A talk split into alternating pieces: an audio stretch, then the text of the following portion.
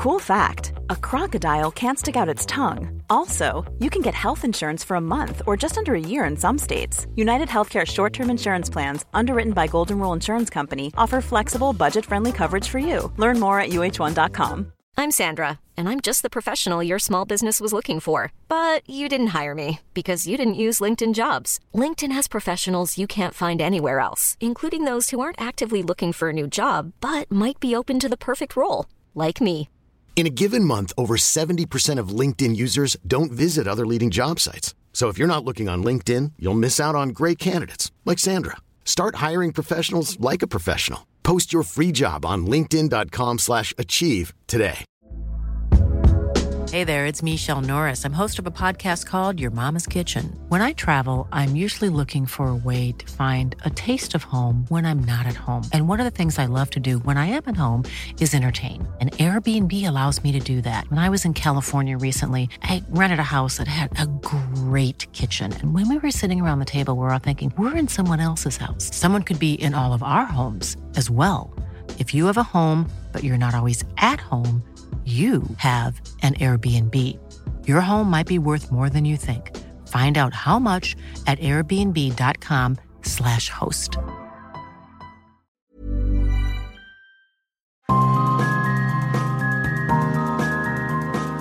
Hello and welcome to Streets Ahead, your podcast dedicated to all things cycling, walking, and wheeling in the UK and beyond.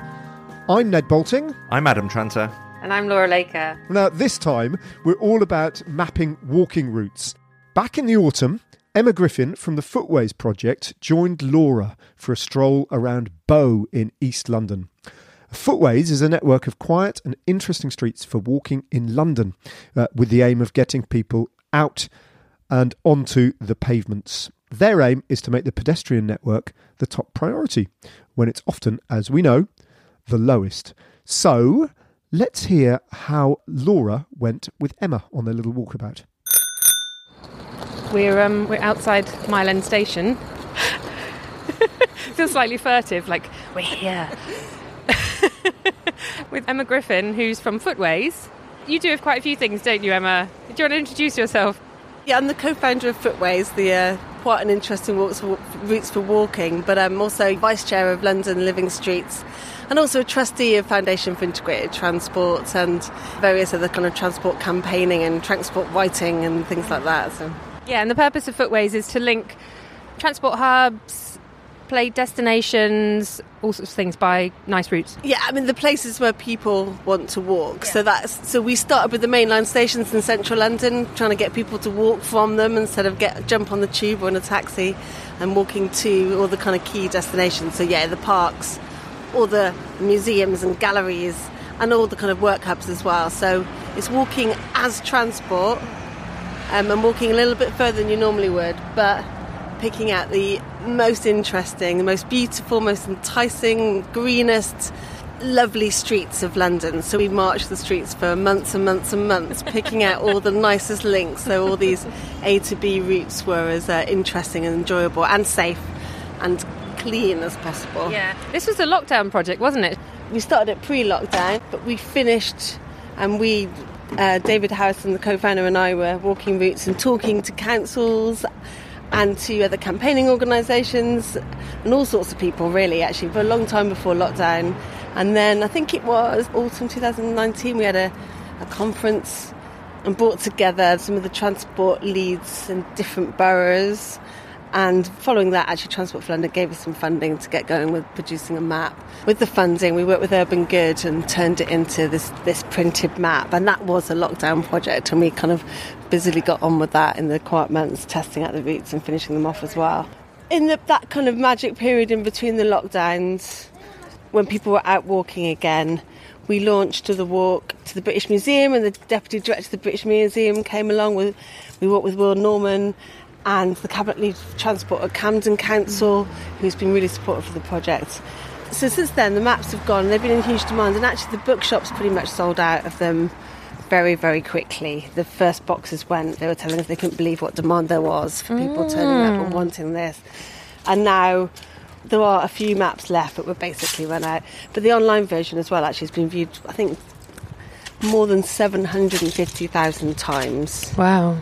Which for you know for a small project with a small budget like theirs is not you know that shows there is a demand for. it. Yeah, and um, I love that the paper maps are so popular because obviously everything's now on our phones, and it seems like, judging from this response, that there's perhaps still a demand for, for something in, in actual print. Yeah, and I think the printed map does two things. It is you can use it to get around, and, and it is a great tool, and it's quite enjoyable to pick it up on the street. And I think the printed maps have kind of changed how you think about things as well. Don't they? There's something you look at at home, and and you look at it helps you kind of look at a space in a different way. Hmm.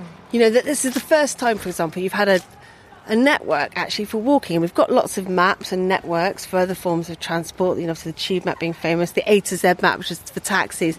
But never before have we had a, a map for walking, a network for walking. This is the first time you've presented London primarily as a network for walking. Mm. And I think so that printed map was something and it did make a statement and it's a beautiful project. It's got bright colours and it's just a kind of way to jog people into an alternative way of thinking. So we're, we're on a very this it's beautiful street. We've we've walked away from Mile End Road, the main road, and we've come down this street with these quite established trees on. There's lovely sort of shaded front gardens. It's all, I guess, Georgian housing stock. Yeah, it it's is. all very historic. I think Tr- Tredegar Square, further down here, is one of the classic squares of uh, Yeah. Tower Hamlets. We can go and look at that. And I think, I mean, this is exactly why walking is so enjoyable. We're on a really beautiful, quiet street. There isn't through traffic really coming through here. There's someone doing their driving test here, and it's green. It's got interesting architecture. You kind of want to walk on, don't you? It kind of pulls you along. It's lovely, and it's such a, we've got such a beautiful day for it as well. It's um well we're into October, but the leaves aren't turning yet. We've got these rowan trees, and um, Beautiful, don't they? what's this? Do we know what this tree is? Lime? No, I don't know. use We've got go beech. Because you'd be tempted to walk along Mile End Road if you were going somewhere. I mean, Exactly, yeah, yeah. But then you'd miss this lovely, much more relaxing, obviously much less polluted Yeah. side street, especially on a day like today. Maybe if you're walking home from work or school, you might not actually be in that much of a hurry. Or indeed, if you're working from home, as uh, a few people are now, and you just want to have a little break. Exactly, and that's because that was the, our starting point was was that the kind of routing apps, the city mappers, the Google Maps, were often just just pushing you down the main roads. Yeah. Just because the algorithm wants to stay to be as quick as possible. Yeah. So, and actually, it's not actually that much of a time saver. It's only a few seconds mm. sometimes. But because Really? the algorithm goes for speed.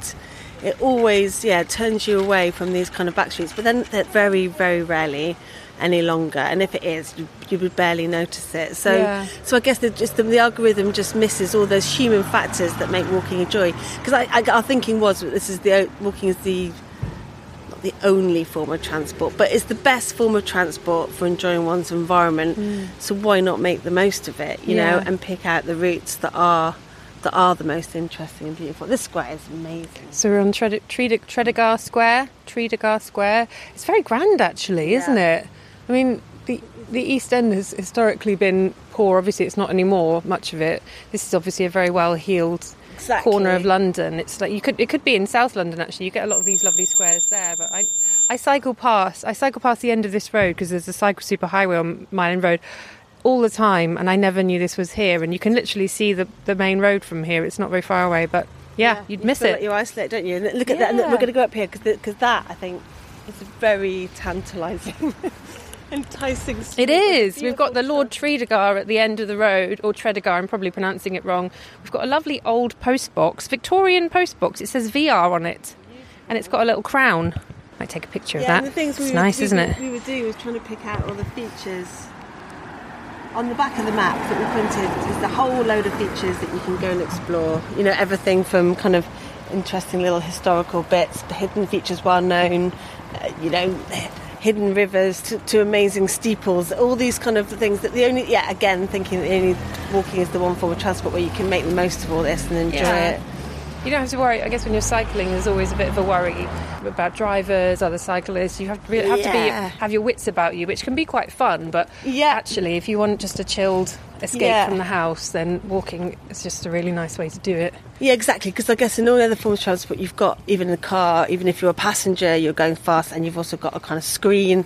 Yeah, bikes, you are you are actually thinking about your kind of interaction. But walking, you can just be in the environment And quite nice not to have um, your phone as well if you have the paper map because you get distracted by other things on the phone, don't you? yeah, that's true. And I don't know. And we've got to think about ways, of, different ways of routing people. Maps are one way. Mm. And I guess our thinking is that once you've got a route in your head, then it becomes your habit, you know, yeah. all kind of rough routes or different alternatives. And then once you know about them, then you repeat them over time and you get mm. to know the city in a different way. I guess we're just challenging people to kind of uh, find different patterns of how they use the city. Oh, this pub's lovely. It's yeah, quite tempting, doesn't it? Fancy a beer? what a street. This is lovely. Oh, this street's very nicely cared for houses. What was another? There's a learner driver. Watch out. So because of the railway lines here, we have to divert oh, yeah. down there and left. So it's the classic. But I think if we go oh, right yeah. here, I remember this. I um, I wrote about this area when they were trying to do a low traffic neighbourhood and um, and failed. And there's basically sort of one one way in and one way out, which makes for quite a tempting rat run because otherwise you're on the main road. Yeah. There's a bit interesting bit of pedestrian infrastructure here where oh, they've yeah. put the tree they put the trees on the pavement. I know. Yeah. Why don't they stick them in the road where the parking is? Exactly. Yeah. Yeah. Because um, you've just been out with um, Katie Pennick from. Uh, Transport for All. That's right, yeah. Uh, yeah, and we had her on the podcast actually before, and um, and so now you've mentioned that, I'm thinking of her, and these are quite narrow little Very spaces narrow. behind the trees, actually, aren't they? And the tree roots have um, disturbed the. Um, the tarmac and the paving stones, which is not wheelchair friendly. It's not wide enough for a wheelchair actually behind this street. It's not really, it? is it? It's one yeah. thing Katie was saying. It's like a when you get a combination of factors like the width and the steepness or the unevenness, then it becomes a, you know like a triple challenge and makes it even yeah. And so one of the things you because you developed this with um, various partners and councils, you mentioned in your press release there's going to be a way for people to be able to say which bits don't work and ask for improvements. How does that work? So the routes we're trying to get people to kind of test out and use and tell us about them so we can adapt them. That, I think that's what I think that's the Hackney and Islington routes. Yeah. Yeah. So they we've published them and they're available on a Google My Maps version online. Mm-hmm. We want people to go out and test them, link up, see if they link all the bits that people really want to go, um, maybe there are kind of missing links or things that don't work or better alternatives and we kind of want to know about it and then we can adapt it and grow at the time and eventually hopefully we can turn it into another paper map as well for, for Hackney Islington. Mm. Yeah, so it started with um, Hackney, Islington, Camden. So we started in central London, and um, Camden was the first borough that we, we spoke to, and they we spoke to one of the officers. They liked the idea, and actually was put into their transport strategy quite quickly. And then we were talking to all the boroughs in central London, everyone from really great support from the City of London, um, had some involvement with Westminster and Kensington, Chelsea, all of them. And so central London then the actual last winter lockdown, we started developing the Hackney and Islington routes, and we actually work with walking guides in those areas because they're out walking the areas and know the history. So they've got the kind of both sides of knowing all the interesting stuff that you can experience on the way and the great routes. Mm. So we work with um, four walking guides in Islington and Hackney, and they helped us develop this route. So now we're kind of trying to get as many other people using them and testing them and talking to us about them. There's two aims for this project. One is to get people walking more and often, but also for the to improve the infrastructure for people walking. Mm. And our thinking is that once you start walking and testing these routes, you know, and working with people like Transport for All, we can start identifying the changes that need to happen and then go and talk to the authorities about, you know, what to prioritise. And I guess if you've got a walking link and you're showing that people are actually walking between these places, it's a useful A to B link, then doing improvements on these routes is, you know, is a great place to start. I think both want to know, you know, where should we where should we prioritise change? Mm. Yeah, yeah, and I guess um, we've been so bad at providing for pedestrians in the past. Yeah. And we don't really count them. Yes, um, exactly. We don't really count pedestrian trips. We've got the government, so the government data, travel data that just came out yeah. in September. That was based on a travel survey. Yeah. There's no real like pedestrian counters like there are for cars, are there? No. And so we don't really know much about pedestrians, and they're always sort no. of, even though they're top of the hierarchy, of road users, they're in reality they're really bottom of the pecking order, aren't Exactly right, and I think this is that this has been a key thinking behind this. Yeah, pedestrians at the top, but actually it's the network for cars is the one that is prioritised. The movement of cars has trumped everything, and that is changing a little bit. You know, we've got a great transport strategy in London, and I think it is genuinely trying to rethink that and try to look Yeah. at how to prioritise others. But in terms of the infrastructure that exists, it's it's it's. I mean, look where we're stood right now. It's um a great thing that Katie just said to me, and we were diverted from the route we wanted to do because they were doing some building work. So we thought, oh, let's just skip down another road. We ended up being pushed into the road because the pavement had been blocked off by the building hmm. work. And I asked the question, how do you feel about being in the road? And she goes, well, to be honest, sometimes for me, being in the road is the easiest place to be if there are no cars because actually the surfacing Yeah. is so well looked after Yeah. and smooth. That's the bit of the infrastructure that people are looking after, whereas the pavement is often the um, bit that's? Yeah. that's overlooked. and a case in point here um, looks like the road's been resurfaced almost in the last month. It's Yeah. absolutely brand new. And, then the pavement, there's like bits missing around the um, service manholes. It's and, not um, getting onto the road from here to get down. Is there's, there's yeah, no- there's a step, there's, a bits step. of brick, there's concrete, there's cracked paving slab. and then if you get over there, there's a bollard just on the Oh, where the- yeah, where on the drop meet- on the curb, yeah, drop to stop people parking, yeah. But that makes it the a bit of a, that's a kind of a bit of an assault course, yeah, isn't it? if you're in a you're in a- wheelchair, I imagine it's a nightmare. Well, And I think we want to just present London as a for pedestrians as the one that stands out as the Mm. kind of priority, and in presenting London in a different way, giving a different vision of a transport Mm. network as, as the pedestrian network as the priority is actually a new thing. A new thing to do. He's having a good time. Isn't he? skateboarder, yeah. Can't help but look But cool he- on a skateboard, He- can think you? I wish I could do it. He's using the road, isn't he? And he's Yeah. enjoying it because he Yeah. can. He's having a nice smooth ride on that new tarmac. So we continue on the cracked pavement. I wonder if something like this could help.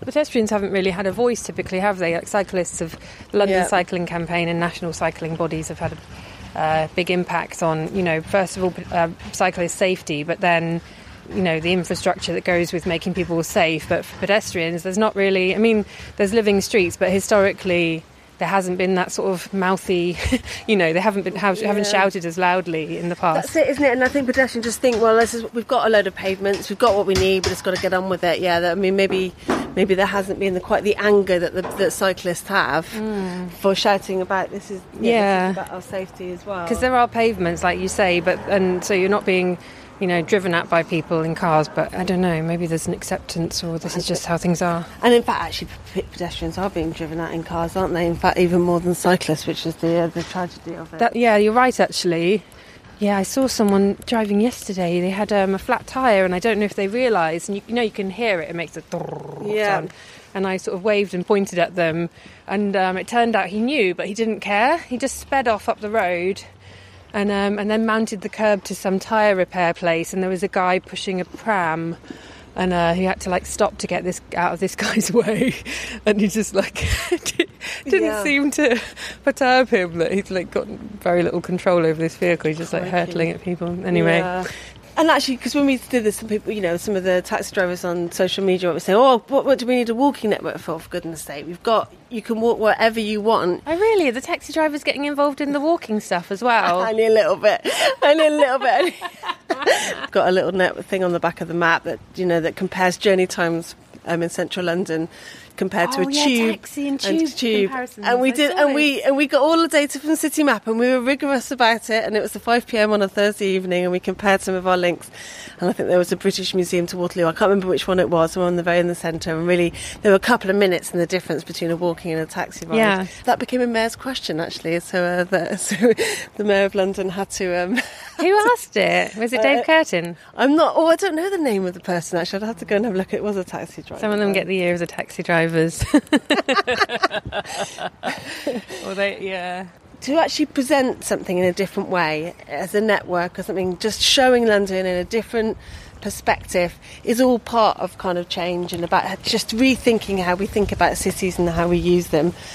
So not only just challenging people to walk a bit further and go and enjoy stuff, but just to think, you know what, actually, walking is a form of transport. Walking is a way, a way of enjoying the city, a way of living in the city. So let's put it at the front. Yeah, and a lot of us have realised how nice walking and how therapeutic walking can be. Yeah, Obviously, in the last year and a half. Should we go around this way and give this lady some space? a classic example, isn't it, where you're forced into the road because actually the Yeah. pavement is pretty. just- you- yeah, it's just nice to give people space these days, isn't it? You just don't know. Um, yeah, well, look, looks like they've got a big roof garden up there or something. Obsessed with roof gardens. It's just a beautiful square as well. Yeah, it's so nice. It's lovely. Selwyn Green. I've never And been there's on a, oh Selwyn look, Green this sign has a walking and cycling Oh, right. Sign on it. It looks like a Sustrans route. Do you know what? I guess I guess it must be quite common to have um, walking and cycling symbols on those blue Sustrans signs. That's true. But I haven't really I hadn't really noticed it before. I find them as particularly useful when I'm cycling actually, and I think I've been thinking about um, wayfinding. I mean, obviously, different ways of doing it, and you know, using apps. The Go Jauntly app's great, and but I think there is a role for kind of on-street things. And actually, the logo that we made, that our Charlie uh, Urban Good designed, is um, designed to be a wayfinding tool as well. Hmm. You take out the kind of different triangles at each bit; it can tell you which way to go. Oh, nice. So we could, you know, it could be sprayed on the on the ground a bit naughtily, or could be put as stickers in Or windows stencils. and stencils and things like that. Nice. Looks like an old schoolhouse and garden. Let's wiggle through there, and then we can get to Roman Road and go and see. They're building some new flats here. It looks like. So. Yes, hold my hand. One thing I was speaking to some um, Hannah from Go Jauntly. She was saying one of the reasons people don't walk is um, not knowing where to walk, which I found quite surprising. As someone who will just walk out their door and just think, "Oh, I'll just wander down here and see where it goes," but it's like a confidence thing for some people, which That's seems right, isn't it? Yeah. astonishing actually. But if you're not in the habit of walking, then I guess set starting is one of the hardest things, perhaps. I think Hannah's right, and I think you just like knowing where to walk to. Sometimes can be enough of a reason. This is nice. So we're heading towards Roman Road now. Yeah. Can see how bad the uh, traffic is. How bad it is, yeah. We just announced a partnership with LNER. Oh yeah. And um, I think that, that's quite exciting because I think we started off looking at the mainline stations, thinking about all the. I think when you get to a mainline station in London, the kind of immediate environment you get when you get off the train is so bad that a walk just doesn't seem like the natural option. Yeah, I'm thinking of when you say that, I'm thinking of Euston Yeah. and actually King's Yeah. Cross and Pancras for all the beauty of the um, public realm round the back Yep. and the new station itself, and of course St Pancras is magnificent. Yeah. But yeah, Euston Road, I don't know if there's a solu- solution to that street. No, it's tricky, isn't it? Because it, you know, kind of where the traffic needs to be. But you're right; it's just such a huge barrier. Hmm. It doesn't draw you into the city. no, you just want to get away from it as soon as possible, Yeah, don't you? That's how I discovered Go Jauntly. Actually, I needed to get between Euston and um, Paddington actually, and um, where I left my bike and uh, really didn't want to take public transport. And the natural way was Euston Road, and that's how I discovered Go Jauntly. Um, I think I downloaded it when I when it uh, launched or something, and then um, hadn't really used it. But I found a really nice little back street way, and it was quite relaxing. Oh, great! Did you? And, and yeah, you're right. Because just south of Euston Road, Bloomsbury is just a beautiful, Oh, yeah. beautiful place to walk. Um, and that, so we and many our routes started, you know, linking Waterloo and Covent Garden, British Museum, and then and St Pancras Dam. So it's great that LNE are on board, and they they're giving the maps out from the stations, and they also trying to think about how they customers can kind of be inspired when they get to the landing page, for example, on on the hmm. train to get the Wi-Fi, they could be inspired to actually think to carry on the journey on foot, and they and, and they, they get it that the train operating company they've got a sustainable form of transport. So let's think about how you can extend that that sustainable form of hmm. transport all the way through, so the journey is not just on the train, but it's actually from home to destination Yeah, which I think is a kind of you know I think this is I think there's something really interesting there about combo travel and how you connect different forms of transport. Yeah, multimodal. Yeah, because actually walking is the one that delivers, isn't it? It delivers mm. you to all other forms of transport. Yeah, yeah, know. it's true. And um, I'm just thinking of um, train stations in London. Quite a lot of them have a big taxi rank outside, don't they? Yeah, so um, it's the first thing you see. the first isn't one of the first things you see, yeah, and several of them, if not all. I was in Strasbourg before lockdown. In Strasbourg, you get up the stairs, and it used to be a taxi rank at the front, and I think they, they changed it, and now you get there, and there's a big avenue for walking that just Ah. pulls you into the city. And then you get across this big square, and there's a low traffic neighbourhood where the bollards are up, and it just again it pulls you in, and it just it, walking immediately feels like the um, natural option. Did you go there for work or did you go there for a holiday? I was on holiday with That's so children. funny because yeah. it's, it's the same with everyone who's interested in these things, isn't it? You either choose somewhere that's like interesting for work but also nice, and then you take everyone with you. And then it's like, yeah, I've always wanted to go to. Yes, yeah. I think it'd be a really good idea if we stop in Strasbourg on the way home. We were on a. tr- We were, and then the Had you heard about go- this- Yeah, this, um, Yeah, and the children. Oh no, we're here to another transport. and they realise your ulterior motive. Oh God, so we have to walk to another Brilliant.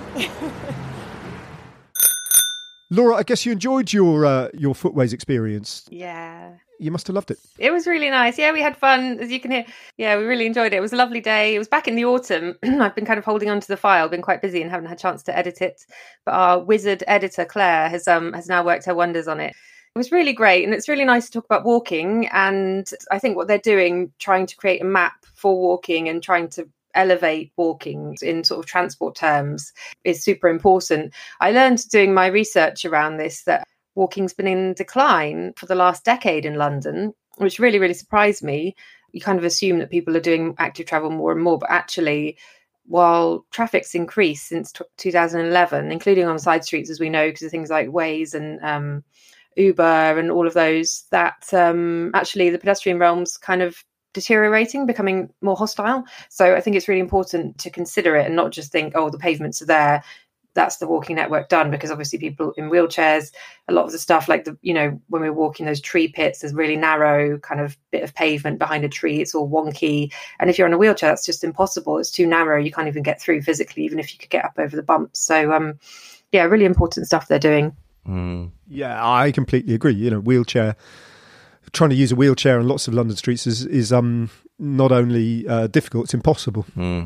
Um, uh, so yeah, I know I know kind of a few like little walking routes near where my office used to be and you know you think they're great walking routes and actually you know much of the city of London have these kind of big steps and, and things like that at the end that just are totally inaccessible so that's a really important thing and for people who are pushing uh, I, I had twin boys so I used to push a double pushchair and things like that you know all those things are really big considerations um, I wanted to say that since I knew that you went on this walk, I, I kind of looked at, at the the map and, and looked at it's. We should just say it's really nicely branded. It's like really lovely to look at. And and walking, you know, we need to market walking. Walking always gets, you know, it's the poor cousin in active travel, unfortunately, because there isn't a lot of industry or money to be made or fares to be paid and and things like that. But it's just brilliant. So getting nicely designed with its kind of key routes and, and something that you can have digitally and physically, I think could be the really nice start of kind of discovery for a lot of people. And that's how those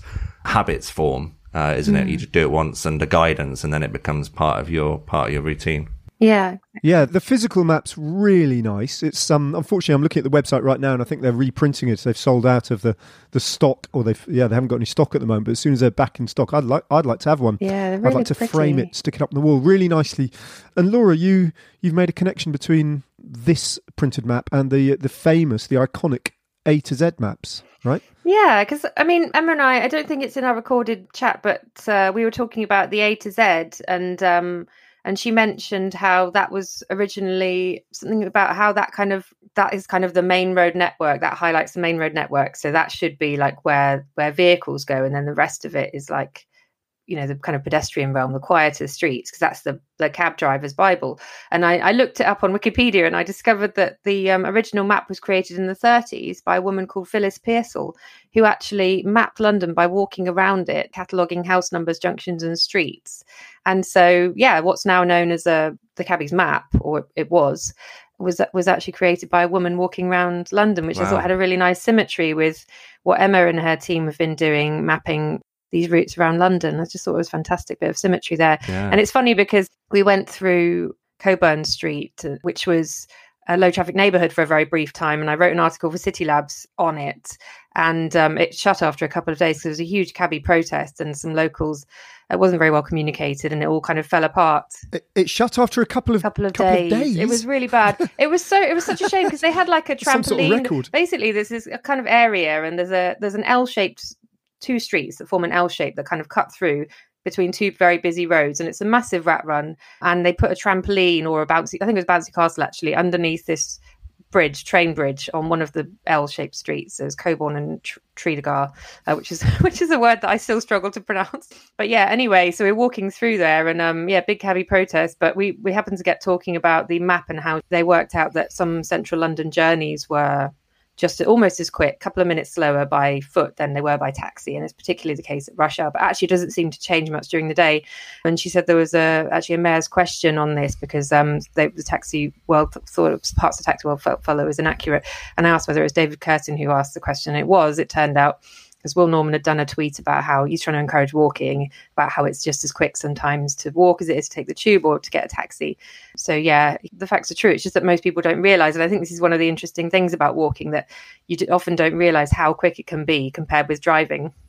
Just to be walking through, um, especially parts of central London. So, yeah, it's another way of kind of elevating that. Actually, you don't need to get on the tube for the short journey. You don't need to hop in a cab. Mm. You can just walk, and there's these great little streets like London. You know, cities are just full of these fascinating, especially in the UK. So much history, so many beautiful little places. You know, we discovered places I cycle past all the time. I had no idea what was behind the the buildings on the main road. People do um, Euston to, to King's Cross quite frequently, don't they? And and uh, you know they might take a tube and stuff. And Yeah, that's a classic. and actually you can walk it. But we should say then this is why this map comes into its own, and other initiatives like it. There is a signed quiet route basically to, to avoid the horrible air pollution of the Euston Road.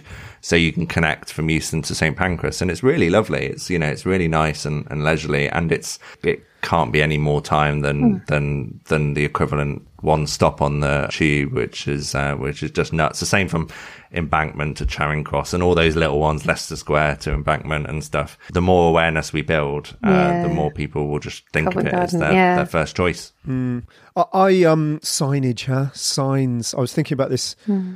I think about this a lot because it irritates me so much. The Sustrans network. I, I know we're talking about walking and not cycling, but if you're thinking about sign, if Well, they do both. Well, the NCN's walking and cycling, so it is actually yeah, it's walking network too. Yeah, yeah, yeah, okay, so. yeah, they, they do. Yeah, you're right. They do both, don't they? They have a little figure of a pedestrian on it. The ones you put to lampposts and you clamp them like that, and Yeah. uh, they routinely get turned in the wrong direction. yeah. are such a Mm. bad design that they might as well not bother. Because I, who want to use Mm. them a lot, I just ignore them because I've I completely fail to trust them because they've been turned around. So many of them have been turned around Yeah. that I can't trust a single one. And uh, it, it's just such a simple thing to get right, and it's uh, it's just a huge, huge mistake. I think. I think there's quite a few signage is really important. You know, sometimes I'm quite cautious not to just say like, oh, you know, signs will fix everything because people, you know, don't read them. But there are some instances, especially the pace that you're walking at, where signage can be really, really reassuring. And Absolutely, yeah. London is um is a great example of, of that, and it's a little known innovation that happened in London. I think London got the idea from New York, and they're called totems. Uh, and basically, they are. Uh, it's hard to explain what a totem is. I guess it's like a, a like a freestanding kind of column with a map on two sides. Yeah. Yes, exactly. And they've got a map on the side. The two things that are innovative about that, which I love, it's not that innovative, but it's just someone's thought about it in a different way. One is it doesn't do north, south, east, west. It points the way that you're looking at it. Secondly, there's a several circles around it, which give you five minute, 10 minute, 15 minute, uh, walking things. And, and those little things are, are great. And I just want to give a shout out as well to, uh, this isn't a sponsored podcast, although I'd like it to be, but uh, a sponsored podcast in the in the sense that uh, an app that I've been using, which is totally free and has been been transforming little walking meetings I've been doing. So rather than just sitting down and having meetings at work, I've been going for walking meetings. And the app is called Go Jauntly, and it's free to download. And basically, you can just say where you are and say, I want to walk for like 45 minutes or 30 minutes or 15 minutes. And it will give you, uses an algorithm to give you quiet streets, parks, nice places that you could do a circular walk on. So I've been using that. Um, you know, if I've got a 45 minute meeting, I just put the app on 45 minutes and, and go around and we don't overcomplicate walking, but those little bits of tech and support can make all the difference. Mm, they worked with Footways actually on the map, and they're kind of a partner. Yeah, and I spoke to them for the article that I wrote back in the autumn, and um, I'd been using their kind of random walk generator during one of the lockdowns, and it was fab. It's just nice. Just even places that I normally go, just a slightly different route, sometimes can make all the difference. Yeah, perfect for walking meetings. I love that idea. I was wondering. Uh, I noticed um, some Finnish cycling and walking advocates who I follow because I can't because I only do it because I love looking at written Finnish because it's just absolute lunacy, isn't it? It's just the craziest language. But they posted a. Oh, it's really cold in Finland at the moment, and they. But that doesn't stop them riding their bikes. They just put kind of studs on mm. their tire. God knows what. Um, but they have to ride over compacted ice and snow and stuff. And they've got this. I don't know where it was, but they've got this beautiful. Did you see it? Like these um LED projectors on I, I, think they're relatively low tech and probably not that expensive but they project these beautiful onto the snow these beautiful kind of images of they turn it into a cycle path by showing you and it kind of flows like that hmm. in, in purple and it, sh- and it lights up on the white of the snow and it says this is your cycle path now. Wow. I did think, uh, is there room for you know, like um, Santander hire bikes project a little bicycle uh, in front of the wheel, and I, I, guess that's quite easy technology. Mm. But mm. wouldn't it be nice to have stuff projected onto pavements that said, you know, that suggested if you walk there, if you go left there, you know, just swept you around because people look at the pavements all the time, don't they, as they're walking? Artwork or you know, like the stuff that goes down with with directions and stuff. Yeah. Mm yeah, yeah. Moving LED light that kind of like guides you and says, suggests that if you walk this way, you could be in Victoria in five minutes. Mm. Go left, you know. Mm, it's quite a fun idea. I think you could have a nice creative use of technology like that that might need, you know, thinking about exploring because. Yeah. Sounds yeah. pretty cool. But also going back right at the beginning, Laura, you said you were surprised to find out that walking was on the decline. Mm. Yeah, that that is surprising for a number of reasons, isn't it? But one of them reasons that surprised me is people ha- wear Fitbits, and yeah, I don't know if it's still a thing, but it was really kind of two or three years ago. Everyone had a Fitbit, and everyone was trying to do ten mm-hmm. steps a day. There you go, Adam's, yeah. Adam's showing his his one off, you know, and that seemed to be a lot of people were in, involved in that, and I, I'm, that's another reason why I'm surprised it hasn't been, you know. Yeah, I think that market, I think the Fitbit kind of captures certain people but then there's a lot of people with no interest in technology or people who are older for example we've got an aging population or just people without the kind of money to do that. I think a lot of people who do kind of buy into the apps and i love it. I you know i love kind of gamifying stuff but several of the reasons people aren't walking as much well apart from the increasing traffic it's just general safety air pollution and then if you're older it's um, just trip hazards. If you trip over it can be really bad. When you're older the consequences can be quite severe. So yeah, there's quite a lot of reasons, and I think it's quite complex. I spoke to um, the interim CEO of Living Street, London Living Streets, and um, he was telling me it's quite a kind of complex picture, but various reasons. And it, also, if you've got kids, if you live on a busy road, it can be quite scary, yeah. sort of yeah. corralling them away from the road. Well, it is. I, I did a walk on. It was very depressing, actually. I did a walk on Christmas Day um, which uh, depressing Christmas walk. No. Well, no, it was. It was. It was weirdly depressing. Well, I mean, for a variety of reasons.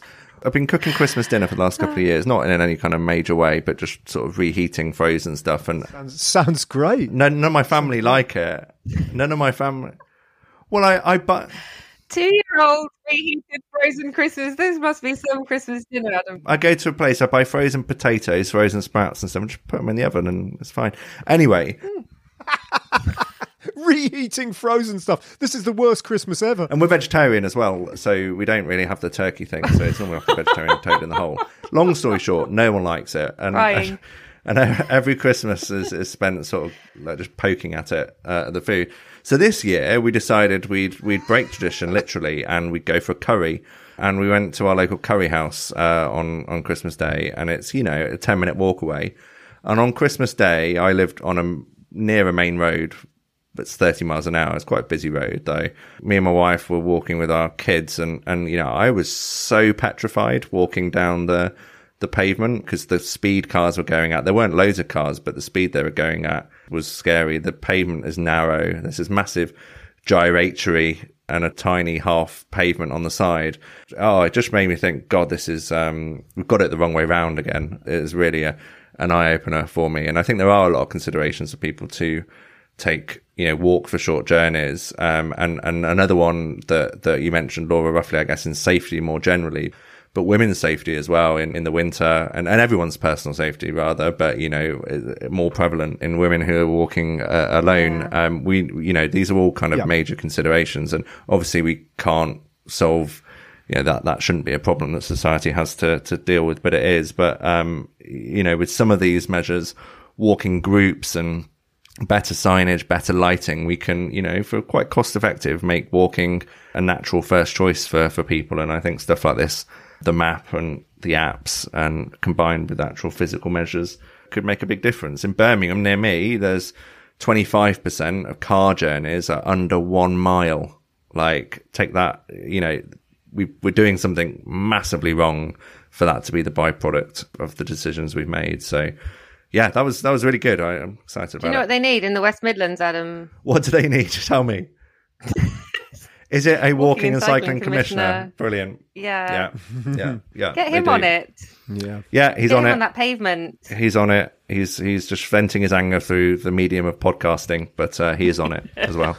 That probably just about does us. Thank you very much, Laura, for your intrepid reporting, as ever. Thanks. Thanks for joining me on the adventure. No, I'm a big fan of walking. I do it a lot. I tend to call it mooching, which is a kind of misnomer slightly because I always thought to mooch just meant you know to kind of like stroll around aimlessly looking at stuff mm-hmm. um, which is kind of by yeah. usage certainly how i use the word but then i was rereading down and out in paris and london about six months ago by george orwell and he uses the word which was written 100 years ago and he mm. uses the word to mooch in the london section of down and out in paris and london and it means to um, i think it means to steal stuff to kind of like go around nicking stuff yeah, a moocher. So it's got slightly. Uh... Oh, mini moocher. Anyway, um, that's got nothing to do with active travel, but this podcast has. Um, you've been listening, as ever, to Streets Ahead. Let us know what you think at Pod Streets Ahead. Rate us and review us, and share the podcast with anyone you think might enjoy it. And keep walking. Um, it's goodbye from me, Ned Boulting. Goodbye from me, Laura Laker. And goodbye from me, Adam Tranter. Bye-bye. Bye. Bye.